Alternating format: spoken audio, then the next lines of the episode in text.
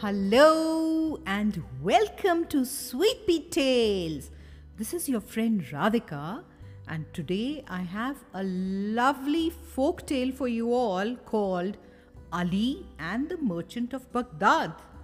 Now, this story takes place over a thousand years ago when a good and kind king named Harun al Rashid ruled the land of Persia. In the capital city of Baghdad, where the king lived, there also lived a merchant named Ali. Ali needed to travel on a long journey, and so he sold nearly all of his household goods and rented out his home. The only thing left for Ali to do was to find a safe place to leave his private treasure 1000 pieces of gold. Finally, he decided to put the gold coins into a large jar and cover the coins with olives. When he had closed the cover of the jar, he carried it to a friend of his who was also a merchant and said to him, You know, my friend, in a few days I plan to leave for my journey. I beg you to take charge of this jar of olives and keep it for me till I return. The merchant promised that he would. In a friendly manner, he said, Here, take the key of my warehouse. Set your jar where you like. I promise you shall find it there when you return. Ali's journey lasted much longer than he expected. In fact, he was seven years gone from Baghdad when he finally was able to return. All this time, his friend with whom he had left his jar of olives did not think of him or of the jar. One evening, this merchant was having supper with his family, and the conversation happened to fall upon olives. The merchant's wife mentioned that she had not tasted any for a long time. Now that you speak of olives, said the merchant, you remind me of a jar that Ali left with me seven years ago. He put it in my warehouse to be kept for him until he returned. What has become of him, I do not know. When the caravan came back, they told me he had gone on to Egypt. Certainly he must be dead by now, since he has not returned in all this time. We may as well go ahead and eat the olives if they are still good. Give me a plate and a candle. I will fetch some of them and we'll taste them. Please, husband, said the wife, don't do this. You know that nothing is more sacred than what is committed to one's care and trust. Besides, do you think the olives can be good after they've been kept for so long? They must be all moldy and spoiled. Besides, what if Ali were to return? He would find out his jar had been opened, and what would he think of your honor? I beg of you to leave them alone. Just the same, after supper, the merchant entered the warehouse. He found the jar, opened it, and found the olives moldy. But to see if they were all in the same condition, down to the bottom, he shook the jar and some of the gold coins stumbled out. The merchant noticed at once that the top only was laid with olives and everything else in the jar was gold coins. He immediately put the coins back into the jar again, covering them with the olives as before, and returned to his wife. Indeed, wife, said he, you were in the right to say that the olives were all moldy, for I found them so. I have made up the jar just as Ali left it. He will not notice that they had been touched, if he should ever return. In the days ahead, the merchant could think of nothing else but how he might take Ali's gold for his own use. and yet escape detection in case his old friend should return and ask for the jar. The next morning, the merchant went and bought some olives of that year, then secretly went and emptied the jar, both of the old moldy olives and of the gold. Filling the jar entirely with new olives, he covered it up and put it in the place where Ali had left it. About a month later, Ali arrived back to Baghdad. The next morning, he went to pay a visit to his friend, the merchant, who expressed great joy at his return after so many years away. After the usual compliments on both sides, Ali asked the merchant to return him the jar of olives, which he had left with him, and thanked him for having kept the jar safely for all this time. My dear friend, replied the merchant, your jar has been no inconvenience. There is the key of my warehouse. Go and fetch your jar. You will find it where you left it. Ali went into the merchant's warehouse, took his jar, and after having returned the key and thanking his friend once again for the favor, he returned with the jar to where he was staying. But on opening the jar and putting his hand down, as low as the pieces of gold had lain, he was greatly surprised to find no gold pieces in the jar. At first, he thought he might perhaps be mistaken. To discover the truth, he poured out all the olives, but without so much as finding one single gold coin. For some time, he stood entirely still. Then he cried out, Is it possible? Ali immediately returned to the merchant. My good friend, he said, be not surprised to see me come back so soon. I know that the jar of olives is the same one I placed in your warehouse. But with the olives, I put into the jar a thousand pieces of gold, which I do not find. Perhaps you might have used them in your business.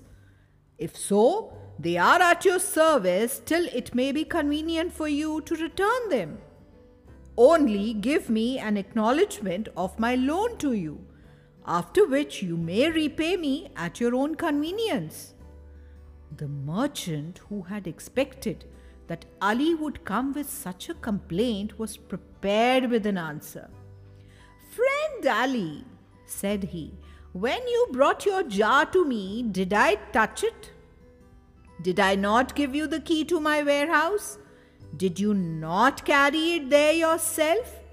And did you not find it in the same place, covered in the same manner as when you left it?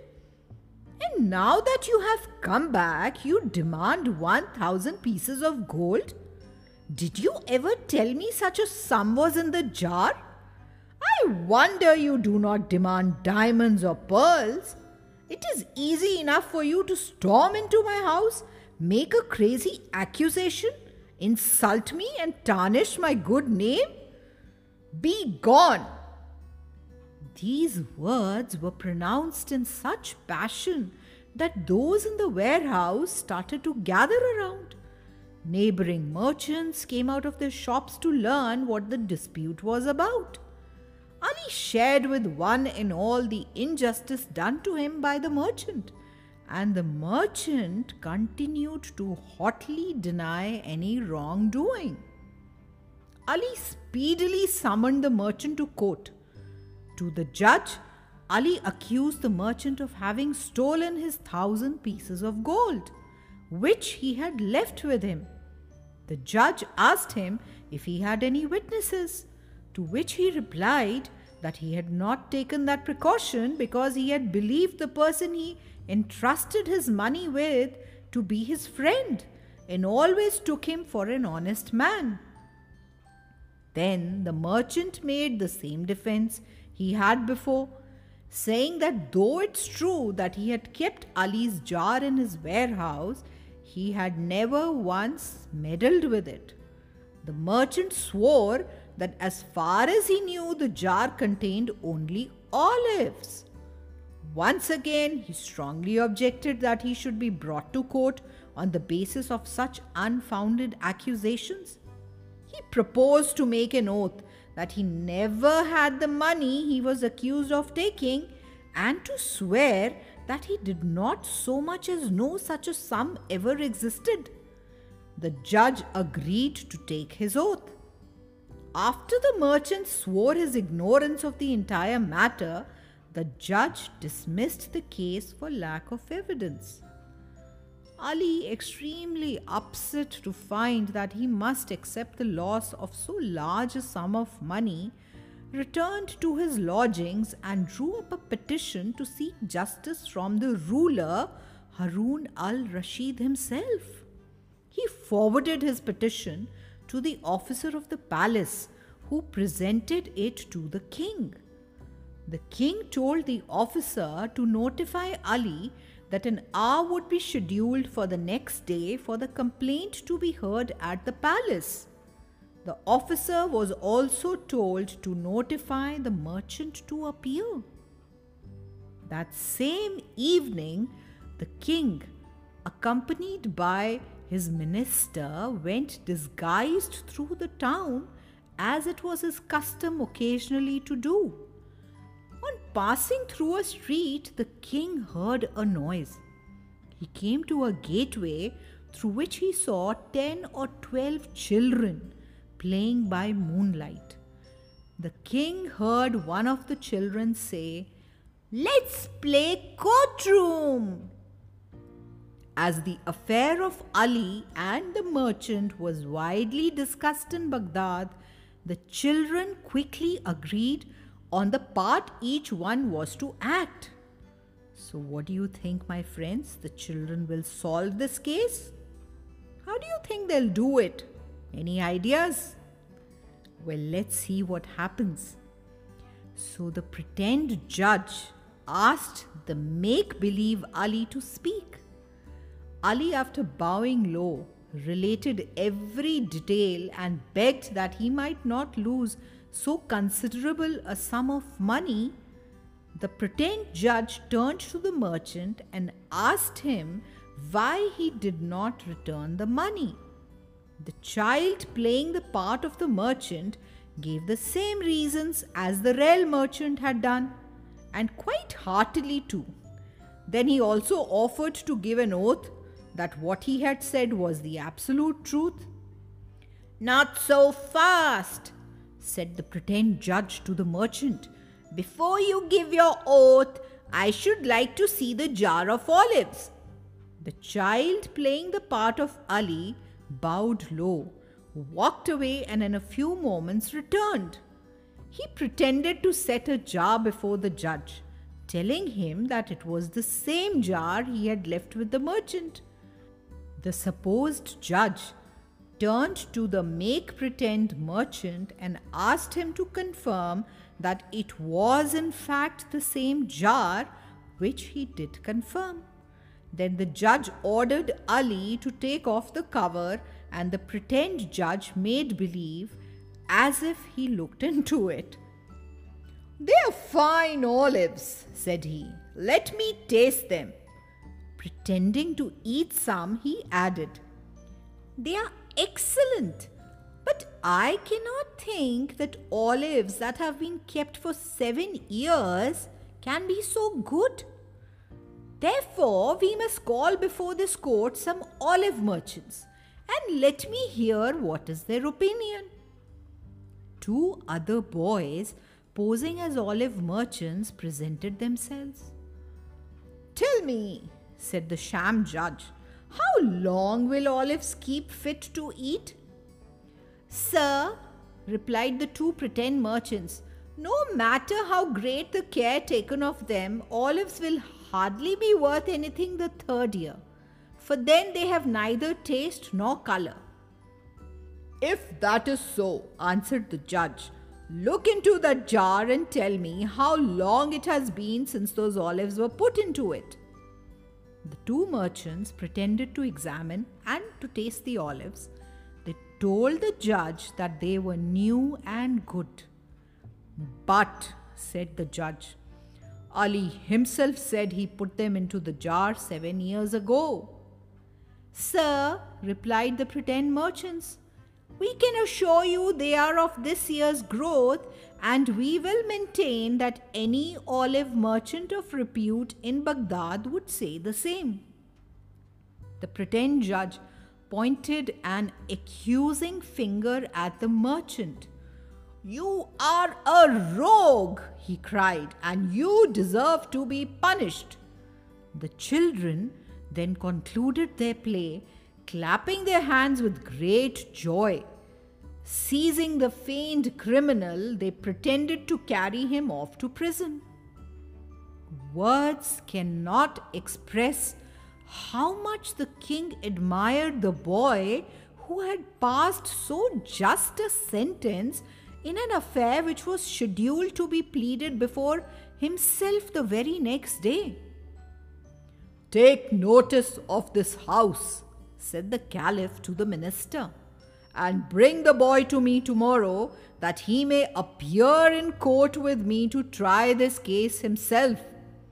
Take care also to remind the real Ali to bring his jar of olives with him, and to bring two olive experts as well. The next day, Ali and the merchant pleaded one after the other at the palace before the boy, whom the caliph had seated on the throne beside him. When the merchant proposed his oath to the court as before, the child said, It is too soon. It is proper that we should see the jar of olives first. At these words, Ali presented the jar and placed it at the caliph's feet. The boy asked the merchant whether this was in fact the jar that had been left in his warehouse for seven years, and the merchant agreed that it was so. Then the boy opened the jar. The caliph looked at the olives, took one, and tasted it, giving another to the boy. Afterwards, the merchants were called, who examined the olives and reported that they were good. And of that year, the boy told them that Ali had said that it was seven years since he had put the olives in the jar. Therefore, the boy concluded the jar must have been tampered with since that time. The wretch who was accused saw plainly that the opinions of the olive merchants would convict him. He confessed to his crime and revealed where the thousand pieces of gold were hidden. The fortune was quickly located and restored to Ali. The king sternly told the merchant that it was good for him that he decided to confess and to return the gold. Otherwise, he would have received a very big punishment or a sentence of 10 years in prison.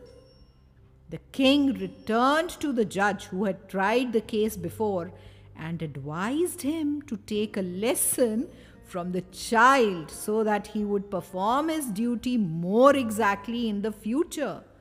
Embracing the boy, the monarch sent him home with a purse of a hundred pieces of gold as a token of his admiration. Well, well, well. Indeed, there were some smart children who, while playing only, solved the case. And what does it teach us? That there's no age to learn. You can learn from anyone, be it elder to you, younger to you. And that is what the wise king did. He appreciated that the children were wise enough to solve a case which was so difficult for the elders and gave that smart boy a chance in his palace to solve it with himself on his throne and also gave him a big reward for that. So, my dear little sweet peas, remember to be honest, smart, and wise. Keep learning and enjoying this journey. Till we meet next, take care and keep smiling. Bye bye.